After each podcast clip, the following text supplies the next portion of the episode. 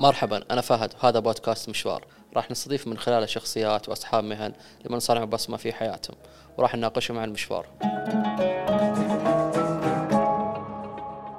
ضيفنا حلقة اليوم هو الأستاذ رائد المالكي المختص في المشاريع التنموية. في البداية نرحب فيك ودنا نعرف وش المشاريع التنموية وش الأهداف المقدمة من خلالها. يا أهلا وسهلا أستاذ فهد حياك الله. المنتجات التنموية هي منتجات نصممها في الأصل للمساهمة في خدمة المجتمع أو المساهمة في معالجة مشاكل داخل المجتمع. ايا كان العميل أو المستهدف من هذه ال- ال- البرامج أو المنتجات. على سبيل المثال في 2014 أطلقنا منتج اللي هو عبارة عن صحيفة إلكترونية تهتم بالقطاع التنموي وكان هدفها الأساسي هو المساهمة في رفع جودة الإعلام في القطاع الغير ربحي. بعد ذلك أطلقنا برنامج توريف لتدريب موظفي إدارات العلاقات العامة والإعلام في المنظمات الغير ربحية حتى يكون عندنا آه، قدرة على التعامل معهم اعلاميا لأن كان عندنا مشكلة في إدارة العلاقات العامة في موضوع المعلومات. ما كنا نحصل عليها من هذه الادارات بحكم آه، سوء وقتها آه، فهم إدارة العلاقات العامة. سوينا برنامج تدريبي اسمه توريف. وهذا كان منتج تعاوننا فيه مع مؤسسه الملك خالد الخيرية. بعد ذلك صارت تجينا أسئلة كثير عن ما هو العمل التنموي وكيف وأطلقنا منتج اسمه بودكاست رقيم. كان هدفه هو التوعيه بالعمل التنموي والعمل التطوعي والعمل الخيري في المملكة العربية السعودية ومجالاته والقضايا المجتمعية الموجودة. هذه بشكل عام هي المنتجات التنموية بالإضافة إلى آخر منتج سويناه اللي هو الم- المجتمع التطوعي بهدف تمكين القيادات التطوعية في المملكة العربية السعودية. طيب هل البرامج هذا خاص بالقطاع الحكومي أو لا؟ موجود في ناس قطاع أو في بارت مخصص للقطاع الخاص أو لا كلهم الاثنين؟ آه، عندنا عدة مسارات في الموضوع هذا. في برامج لا إحنا نصنعها ونديرها بأنفسنا آه، مثل برنامج المجتمع التطوعي. وفي برامج أخرى ممكن في جهات سواء حكومية أو أهلية أو قطاع خاص يطلبها أو يطلبك بأنك تساهم في تصميمها. وهذا أمر مختلف تماما. لكن الأصل في الموضوع واللي نتفق عليه إنه هؤلاء العملاء أو نحن هدفنا آه، في الأساس هو المساهمة في حل مشاكل داخل المجتمع أو ظواهر. طيب الآن عندي استفسار أنتم الآن متكونون برنامج وتبدون فيه. إيش الدافع أنه الشاب أو الفتاة يجون يتطوعون عندكم؟ شوف أنا دائما أقول إنه في مسلمة أساسية الأجر والمثوبه من الله سبحانه وتعالى كمسلمين. هذا واحد. ثم بعدها بعد الأجر والمثوبة نختلف في الأهداف. في بعضهم يقول والله أنا عندي هدف إني أتدرب وأعزز عندي مهارة ودي لا أحتك بأشخاص أو أختلط باشخاص أو أكون مجتمع معرفي مع أشخاص مهتمين بنفس مجالي مثلا صناعة المحتوى أو المونتاج إلى اخره من المهارات اللي ممكن يشتغل عليها فأبدأ أشتغل على هذا المهارة تطوعا حتى أعززها ثم أنتقل إلى مرحلة التوظيف في القطاع الخاص وأنا قوي. في أشخاص يقول لا والله أنا بس عندي آه، فراغ عندي وقت ف- أو فائض من الوقت وحاب أتطوع أحسن ما يروح في النوم أو يروح في أشياء غير جيدة. أشخاص يقول والله أنا ودي أكون علاقات اجتماعية جديدة ودي أتعرف على فهد ودي أتعرف على عبد الله ودي أتعرف على الأشخاص هذا وبيئة ال- التطوع هي بيئة يعني خصبة لل- للعلاقات الجيدة خاصة إنه ما يعمل في التطوع إلا يعني أشخاص غالبا آه، عندهم المستوى الإنساني عالي أو عندهم اهداف تنمويه آه، عظيمة. في أهداف مثلا أشخاص عنده آه، مناصرة قضية حصل له موقف معين في شخص أذكر قال إنه حصل لبنته خطأ في التشخيص وعانى لسنوات من يعني من هذا الخطأ في التشخيص. فأسس مبادرة تطوعية صحية اسمها عدل مسارك. هو لتصحيح التصحيح أو تصحيح آه، التشخيص عند كثير من الأشخاص أو الفئة المستهدفة له. فمناصرة القضية هذه أمر آه، أنت مهتم مثلا بذوي الإعاقة في أشخاص مثلا مهتم بالبيئة. فمهتم بقضيه موضوع الاحتطاب. فتحصله يناصر هذه القضية. فأهداف التطوع كثيرة جدا كثيرة لكن أشملها و أو أكثرها انتشارا هو موضوع ال- الفراغ. هو موضوع الفراغ عند الشباب. هم الفئة هذه تحصله وهم الباحثين عن فرص تطوعية. طيب الآن في شفنا حسب اللي وصفته لنا إنه في في أكثر من مبادرة تقام أو شيء زي كذا، إيش الأشياء أو أبرز الأهمية لهذه المبادرة؟ يعني أنا الآن بسوي مبادرة خاصة لموضوع معين أبغى أناصر فيه، تمام؟ جميل. إيش ال ال يعني اللي يدفعني إني أنا أدخل في هذا الخط؟ هل هو أنا إلمامي بهذا الموضوع أو إنه لا أنا والله تأثرت بالقضية اللي شفتها والموضوع اللي صار فأنا أبغى أدخل في هذا المجال. إيش ال- الأشياء اللي متطوع مبدئي بيدخل فيها؟ ال- الهدف الأساسي هو ال- العاطفة. أنا متعاطف مع هذه القضية سواء أنا تأثرت فيها أو أخوي. وأعطيك مثلا قصة. في إحدى الخوات أذكر أسست فريق تطوعي وكان مختص بطيف التوحد. السبب في الأخير كان عنده أخ آه، عنده اضطراب طيف توحد. أو عنده اضطراب توحد وعانى كثير من المجتمع اللي حوله ما حد فاهم إيش هو التوحد وكيف يتعامل معه. فبدأت بتأسيس هذا ال- ال- ال- الفريق التطوعي للمساهمة في تعريف الناس بما هو التوحد. أنا ما راح أعالج التوحد ابدا كفريق تطوعي أنا ماني مركز متخصص ولكن أعرف فهد وغير فهد آه، إيش هو طيف التوحد؟ وكيف يتعامل مع ال- الشخص المصاب بطيف التوحد؟ لأنه في شخص ممكن يعتبر مجنون في شخص يعتبره متخلف. هو لا في النهاية هو اضطراب سلوكي. مع الوقت مع العلاج مع الاستمرار يتعالج. وقس عليها أمثلة كثيرة. لكن الأصل فيها تعاطف إما أنا قضية شاهدتها وتعاطفت معها أو موقف حصل معي. هذا في موضوع المناصرة. أو انك قرأت إحصائيات ووجدت إنه فعلا آه، أجد نفسي في هالمجال إني أخدم فيه. على سبيل المثال لما أسسنا صحيفة ما ما كان عندي فكرة أو توجه إني أنا أسس صحيفة إلكترونية. ولكن لما جيت أتطوع في البداية ما وجدت أي معلومات عن التطوع فرق تطوعية أبغى ابحث عن فرق تطوعية منظمات غير فوجدت آه إنه في شح في المعلومات. بعد ما تطوعت في أول فرصة اكتشفت إنه في فرق تطوعية كثيرة موجودة ولكن كنت أسألهم وينكم؟ وأنا قاعد يعني في إحدى الفعاليات جيت لقيت يعني عشرات الفرق التطوعية وعشرات المنظمات غير ربحية فسألت يعني أنا دورتكم ما لقيتكم أنتم وين كنتوا. فكانوا يشتكون من موضوع الإعلام. فجت الفكرة إنه آه، رائد وفريق العمل يخدمون في هذا المجال. اللي هو الإعلام التنوعي. أو الإعلام التطوعي أو إعلام القطاع الغير ربحي ايا كان استمرينا خمس سنوات. يعني تغير فكرة الإعلام حتى يعني من خمس سنوات إلى الآن ما بقول إحنا غيرنا ولكن إحنا ساهمنا وهذه نقطة مهمة. في التطوع إحنا نساهم لا نغير لا نملك عصا التغيير أنت تساهم في دائرة في مشكلة معينة سواء بنقطة أو بحجم الموارد أو بحجم الأشياء اللي عندك. آه، بعد الخمس سنوات حققنا يعني نقلة نوعية في مجال الإعلام. يعني خلال الخمس سنوات دربنا صحفيين عرفناهم بما هو القطاع. وإلى الآن هذول الصحفيين موجودين في صحف ورقية وصحف إلكترونية مشهورة في فخلقنا أول شيء صحفيين لهم ولاءات للقطاع الغير ربحي. خلقنا كتاب كان عندنا مبادرة اسمها آه، كاتب إنماء. خلقنا كتاب الآن أصبحوا مؤلفين وفعلا في أشخاص ألفوا كتب. كانت في البداية هو عنده معرفة لكن ما يعرف يكتب مقال. فاطلقنا منتج معين كيف نعلم هؤلاء الأشخاص؟ طريقة الكتابة الصحيحة للمقالات. ونشرنا مقالات كثير في بعضهم استمر إلى الآن. فالفكرة الأساسية هي إنك تجد مشكلة وترى نفسك قادر على المساهمة في حل هذه المشكلة. اي بس أنتم يعني الان بادرتوا في مسألة الإرشاد التطوعي. هذه النقطة أحتاج أفهم فيها كثير. إيش هو دورها ال- الأهمية اليوم؟ إيش هي المقدمات اللي تقدم؟ إيش المنجزات اللي بتطلع فيها؟ أنت جيت في نقطة مهمة فهد لأنه هي عبارة عن تراكمات. بعطيك تسلسل بسيط. أول ما دخلت التطوع ما كان الهدف إلا اني اطوع وامشي. اضرب الباب. أغلق. ولكن موضوع الإعلام أصبح قضية بالنسبة لي. خمس سنوات خلال الخمس سنوات هذه تكون فكرة وصورة كبيرة جدا عن التطوع بحكم إنك في الإعلام. والاعلامي مطلع على معلومات ويعرف يعني وعنده علاقات واسعة. فهالمجال عرفنا بشكل كبير على دهاليز التطوع. إيش يحتاج الميدان التطوعي؟ فأسسنا برنامج اسمه برنامج المجتمع التطوعي بعد عدة برامج توريف ورخيم إلى آخر من البرامج مجيد. المجتمع التطوعي كانت فكرته إنه إحنا نضيف معرفة للمتطوعين حتى يكون عندي قيادات تطوعية، القيادات التطوعية هذولي مستقبلا الأثر نحتاجهم يؤسسوا منظمات غير ربحية أو يقودوا منظمات غير ربحية، هذا الأصل.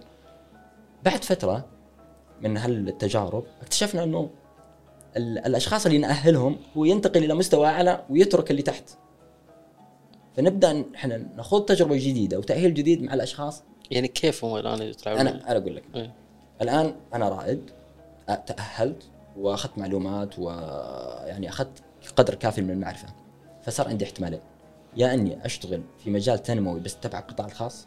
حلو. القطاع الخاص عنده CSR وعنده برامج ومنتجاتها في موضوع ال- المجتمع. أو إني أتوظف في إحدى المنظمات الغير ربحية. الساحة الآن صارت فا- فارغة. أنت تفرغت لعملك. فجينا لموضوع الإرشاد. الإرشاد هو يسد الفجوة ما بين الشخص المحترف والشخص المبتدئ بحيث إني أوجه له ال- ال- المعلومات الكافية بحيث إنه إحنا ما ناخذ جهد كبير لأنه في النهاية هو مو عمل ربحي أنا أحاول أحتكر فئة معينة. لا هو عمل تنموي وأنا أحتاج أوجد أشخاص كثر للمساهمة معي في إيصال رسالتي وإيصال صوتي. فجبنا موضوع الإرشاد التطوعي الإرشاد التطوعي عنده فوائد كثيرة. يسد الفجوة ما بين المتطوع المحترف اللي فاهم التطوع ويعرف كيف يأسس فريق تطوعي للشخص اللي آه، في المسار في المستوى الأول يا دوب بيدخل يأسس فريق تطوعي. لأن موضوع تأسيس الفريق التطوعي مهارة ما هي بسهلة. ايا كان فريق تطوعي سواء كان في الق- القطاع الخاص أو غيره من القطاعات تأسيس الفرق مهمة صعبة. فعشان يخوضها الشخص فيحتاج يفشل ويخطأ وثم ممكن هذا الشخص مع ممارساته الخاطئة ممكن ينحرف ويترك قطاع التطوع فخسرنا إحنا جندي من جنود ال- ال- التطوع. المرشد التطوعي هو شخص يسد الفجوة ما بين المتطوع المحترف والمتطوع الآخر. اضاف ال- ال- النقطة الثانية المنظمات الغير ربحية هي موجودة لخدمة المجتمع. كل في تخصصه ومجاله هذه المنظمات الغير ربحية تحتاج أشخاص يصنعوا مبادرات. يجوهم فرق تطوعيه لكن أغلب الفرق التطوعيه ما عندها الخبرة الكافية في تصميم البرامج في تصميم وإدارة الإيفنتات والتطوعية وإدارة فرق العمل وإدارة الحشود التطوعية. ما عنده يعني عشان تجيب شخص محترف بالقدر هذه من الم- من المهارة هو خلاص اتجه للقطاع الخاص أصبح جاهز وشخص مؤهل وظيفيا. إيش الحل؟ الإرشاد التطوعي. ندرب مدراء التطوع في المنظمات الغير ربحيه على الإرشاد التطوعي بحيث إنه تتحول إدارات وهذا مشروع استراتيجي تتحول إدارات التطوع في المنظمات الغير ربحيه إلى مراكز إرشاد. هي دورها ترشدك. أنا مو دوري أنا كمتطوع جاي وعندي فكرة وعندي وقت وعندي جهد وعندي مثلا مهارة. مو بدوري إني أبدأ معاك من الصفر وأتعلم كيف أدير فريق تطوعي كيف أدير الجهود التطوعية. لا أنت دورك أنا أجي بفكرتي وبجهدي فقط. القى كل شيء جاهز. إيه أجي آه، دوري دورك أنت كمنظمة وفيها مرشد تطوعي. يوجهني للطريق الصحيح.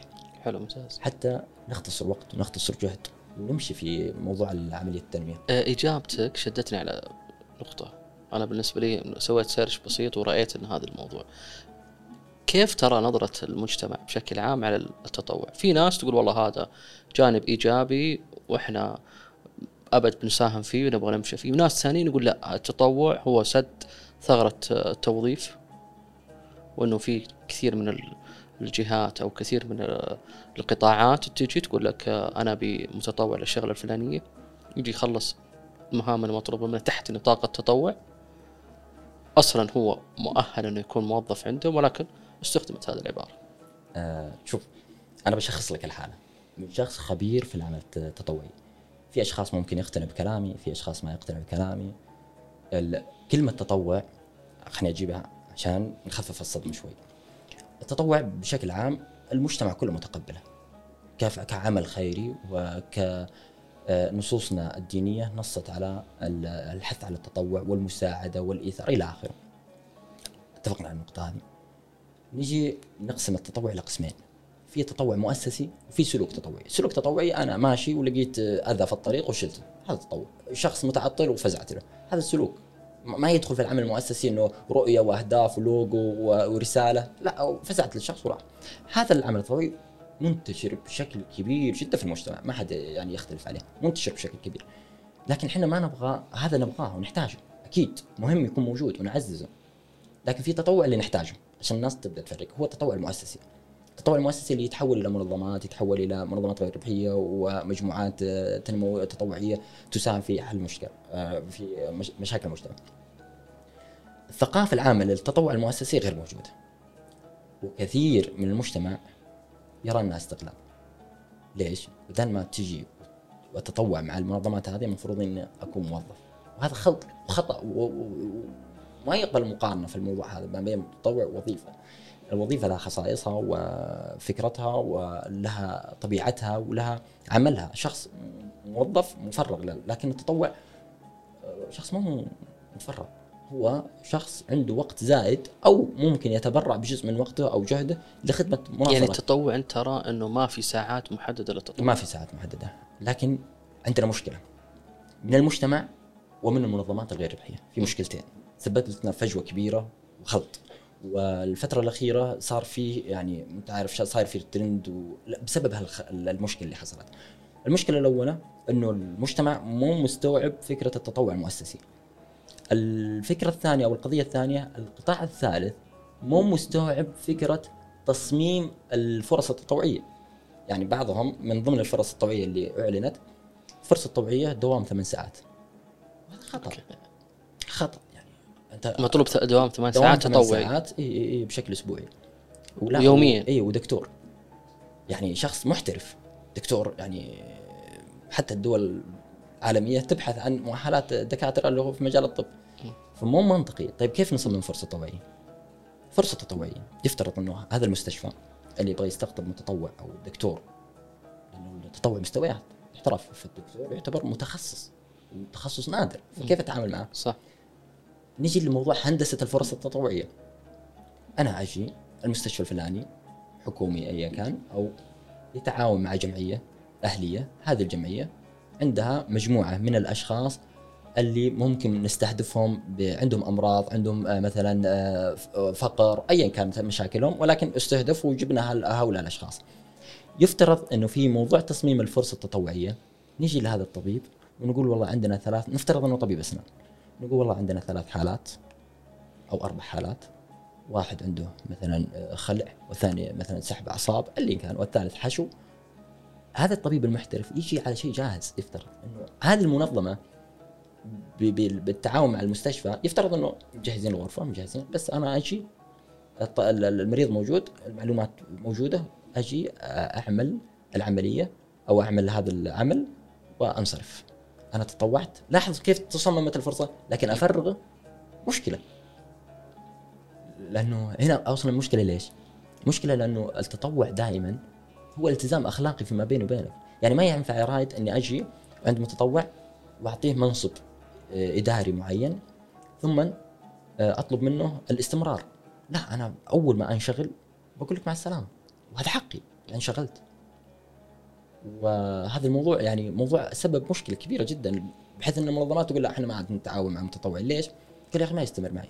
طيب هو, هو أكيد طبيعي. ما راح يستمر. لأنه لأنه التطوع أصلا فكرته فكرته هو التطوع بجزء من الوقت. مو كل الوقت. أنا وراي أسرة وراي أهل وراي عمل وراي وظيفة وراي عبادة ايا كان مناسبات اجتماعية إلى آخره.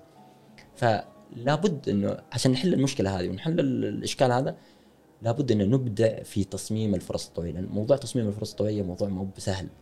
مو أي منظمة آه يعني تبدع خاصة مع المحترفين.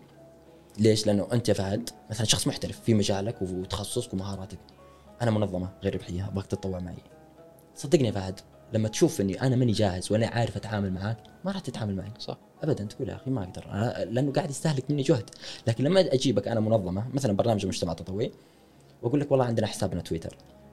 وإيش أبرز الأشكاليات اللي فيه؟ وإيش الأشياء اللي ممكن نصلحها وايش الأشياء اللي نتجنبها جيت أعطيتك فرصة أعطيتك موعد الساعة 9 نتقابل آه، أرشدتني آه، وثقت لك ساعات التطوعيه أعطيتك شهادة شكر وأنك ساهمت معي في هذا المجتمع آه، وجهتني واختصرت علي يعني مسافة طويلة من ال- ال- ال- العمل والجهد وممكن إنه ممكن أدفع لشركات أنت وفرت عليها الموضوع.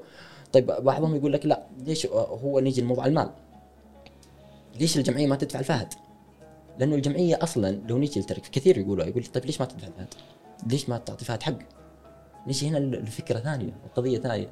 إيش دور القطاع الغير ربحي؟ ترى القطاع الربحي ما هو جاي يكسب صح لما لما تخليه تدفع لأنه هو جاي يخدمك وجاي يساهم معك وجاي يهيئ لك البيئة التطوعية اللي فهد ممكن يجي يخدم مجتمعه فيها فلو خدمني فهد خدم الجمعية فهد خدم المجتمع شفت العملية كيف مترابطة فلا بد إنه المنظمات الغير ربحية تفهم كيف أنا أتعامل في أو كيف أصمم فرص تطوعية سواء مع المحترفين أو مستويات التطوع بشكل عام. طيب الآن أنا لما بجي أسوي مثلا عندي فعالية وأبغى متطوعين هل في مثلا متطلبات إنه أحتاج متطوعين للنطاق المعين خدمتهم للناس ولا ترى إنه أنا بس أبغى أحط خمسة ستة سبعة خلاص وانتهى النقاش؟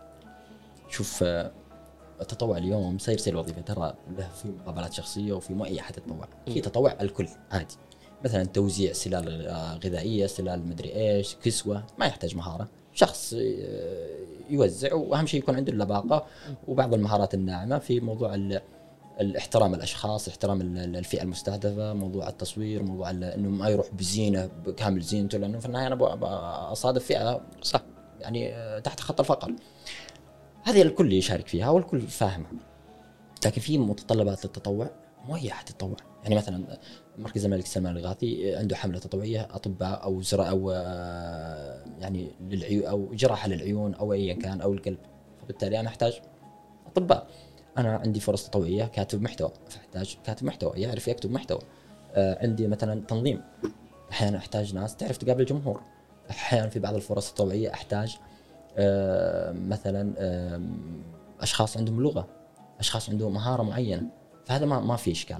يعني لا أحد يقول ترى الموضوع تطوع وأي واحد لا لا لا في متطلبات. في النهاية أنا آه، أنا ما بخلق مشكلة ثانية. أنا لما أستقطب أشخاص أنا برضو المنظمة الغير ربحية هي مطالبة بعمل جودة جيدة. آه، تحترم جمهورها تحترم الفئة المستهدفة اللي بتشتغل معاها تحترم الشركاء اللي بيشتغلوا معاها. فبالتالي الاختيار والمتطلبات في الاختيار أمر أعتقد إنه بديهي وطبيعي ولابد إنه نتقبل طيب الآن ال- حسب اللي قريته وبحثت عنه إنه في عزوف كبير من المتطوعين على المشاريع التطوعية.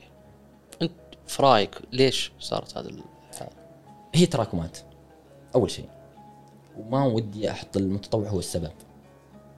المتطوع مهما ساء فهمه في النهاية هو يفترض أنه يعامل معاملة جيدة وحتى لو ما تطوع العزوف هذا ما ما ما جاء من سبب جاء من ردة فعل أنت تشوف إنه في إيه. أسباب تشوفت أسباب. مسمى التطوع في أسباب في أسباب ما زي إيش؟ مثلا وضوح التشريع على مستوى الوزاره وعندنا على مستوى المنظمات الغير ربحيه في التعامل مع المتطوعين. واضح؟ اولا لابد أنه نستوعب النقطة اللي اللي ذكرناها أنه التطوع هو جزء من الوقت فبالتالي لابد أني أنا يا جمعيات أهلية آه، أبدع في توليد الفرص التطوعية. طيب كيف أنا أجيب فرص تطوعية؟ لازم أصمم برامج أصمم مبادرات مثلا على سبيل المثال عندنا برنامج مثلا آه، آه، تنظيف شاطئ مثلا تنظيف شاطئ هل مطلوب مني أني أجيب عدتي معي وأشتريها؟ لا يفترض أنه جاهزة. من جاهزة من شراكاتكم بأي طريقة دبرتوها. جاهزة اعلاميا جاهزة. تصميم الفرص التطوعيه وكثرتها واستمرارها وقلة ساعاتها قلة الجهد. يعني ما ينفع إني أنا آه، أجيب المتطوع وأخليه مثلا سبع ساعات ثمان ساعات وضغط يومي وأطلب منه الولاء. لا بطلب منه النفور. هذا الشكل العام طيب هل في متطوعين يعملون ثمان ساعات؟ اي في. بس هذول مستثنائين هذول الناس مستثنى لأنه هذا متشعب التطوع وينظر له قض- قضيه يعني مثلا أنا في بعض البرامج أعمل إلى ساعات طويلة وفي من فريق العمل يعمل إلى ساعات وكانه موظف. لكن هذا النموذج ما أقدر أعممه. هذا النموذج اسمه نموذج استثناء مو الأصل. لا الأصل في التطوع هو جزء من الوقت. هؤلاء أشخاص عندهم قضايا عندهم همة عندهم طاقة عندهم وضعهم ال- الاستثنائي. الموضوع نرجع للمنظمات الغير عندنا إشكال في هيكلتها وفي تنظيمها. في فكرات يعني لما نأسس إحنا منظمة غير ربحية والمؤسس أو الأشخاص المؤسسين ينظرون لها إنها شركة خاصة مشكلة ولا ما مشكلة؟ صحيح كيف هذا بيتقبل مشاركة المجتمع؟ هو أنت ب... أنت بتشارك شخص عنده فكرة إنه هذه الجمعية ملكها الخاص. وهذه صعبة هذه واحدة مشكلة. الأمر الثاني عندنا مشكلة ثانية تصنيف الجمعيات. في جمعيات محترفة ويعني عندها أصول بالملايين.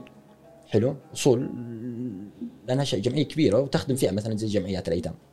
وفي جمعيات ناشئة. أنت عارف إنه في الت- في تصنيف الجمعيات كلها سوا. ناشئة ولا في نظام الحوكمه في نظام المحاسبة. لا يفترض إنه في ترخيص ألف باء جيم دال. يعني في منظمات. أنا رائد بأسس جمعية. بجلس سنة إلى سنتين أنا قاعد أسس ما خلصت شغل التأسيس. ماني قادر. إيه بس ليش؟ لأن التقسيم هذا هل هو تابع للمنصة لا لا لا, لا هذا؟ هذا من نفس التشريع. نظام الجمعيات الأهلية. نظام موجود. مم. هذه واحدة من المشاكل. شوف أنا قاعد ما ودي أشعب لك الموضوع لكن هي مترابطة.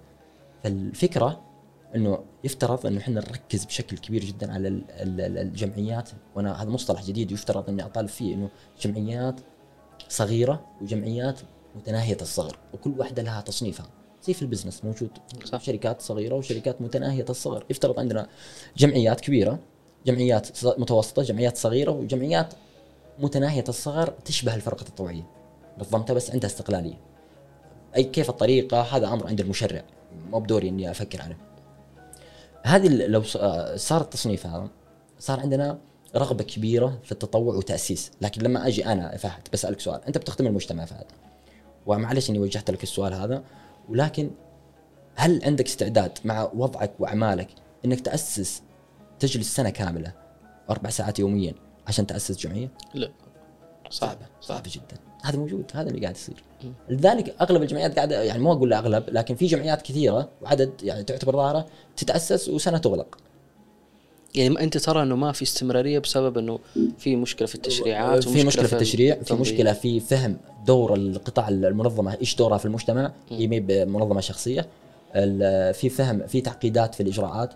داخل ال- ال- الحوكمه إلى آخره في عمل كبير جدا وعمل رائع صراحة ولكن لا يتناسب مع كل جمعية قاعدة تتاسس يعني تتناسب مع منظمات كبيرة. في فهم آخر في مثلا هيكلة ال- ال- ال- الوظائف داخل الجمعية. آه، وطريقتها ومسمياتها وفي عندنا مثلا برضو مشكلة في إدارة التطوع داخل المنظمات الغير ربحيه إدارة التطوع أنت ما أنت في وظيفة أدير أشخاص ما تقدر تديرهم هم هم موظفين أديرهم هذه هذه مشكلة كبيرة ولذلك أنا طالبت كثير في موضوع الإرشاد التطوعي. هو المفروض هو مرشد. هذا المدير التطوع هو مرشد. دورك أنت يا فهد. أنا مو دوري اراد نفترض أنك صاحب business بتوظفني. هل أنت المفروض تعلمني ولا أنا الموظف اللي أنجز شغلي وأفتح لك آفاق جديدة؟ لأنه يعني- هذه وظيفتي. إي أنا المفروض أوضح لك كل شيء بعدين انت تجي تكمل. حلو. أنا أعطيك المهمة. أطلب منك صح، سوي لي. هذا. طيب لو أنا جلست أشرح له ما صار موظف. صح. خلاص أنا أسوي الشغلة هذه.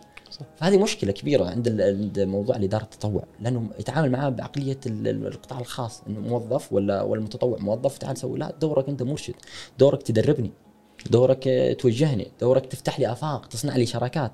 مو دورك إنك تأخذني وترميني في البحر وتقول يلا اسبح وأنا ما أعرف. هذه واحدة من المشاكل الموجودة. فعشان نوصل لتطوع رائع لابد أن نحل سلسلة من المشاكل اللي يشتكي منها المتطوع نفسه. لكن الشخص المشرع مو شرط إنه يكون من برج عاجي وينظر للتجارب دوليه وتجارب لا لا أنت لك خصوصيتك ولك ميدانك ولك ظروفك ولك آه، يعني آه، طريقتك الخاصة فبالتالي موضوع إعادة تنظيم العمل التطوعي بالشكل اللي يخدم المتطوع نفسه وتشريعاته صدقني بيتغير ويفرق شيء كبير جدا يعني هنا أنت جالس تسحبني على. موضوع إنه في مشكلة أصلا في تأهيل المو... تأهيل الكامل للمتطوعين وإنه في ناس كثير تبغى تتطوع بس كثير. ما هم عارفين يا انه مو عارف وين الجهة اللي ممكن أنا أروح أتوجه لها. يا انه مو عارف. خليني اقسمهم لك. يا انه مو عارف إيش هو التطوع أصلا؟ وش يفيد التطوع؟ أنا كنت منهم ترى. كنت تدري أعطيك معلومة ممكن تضحك.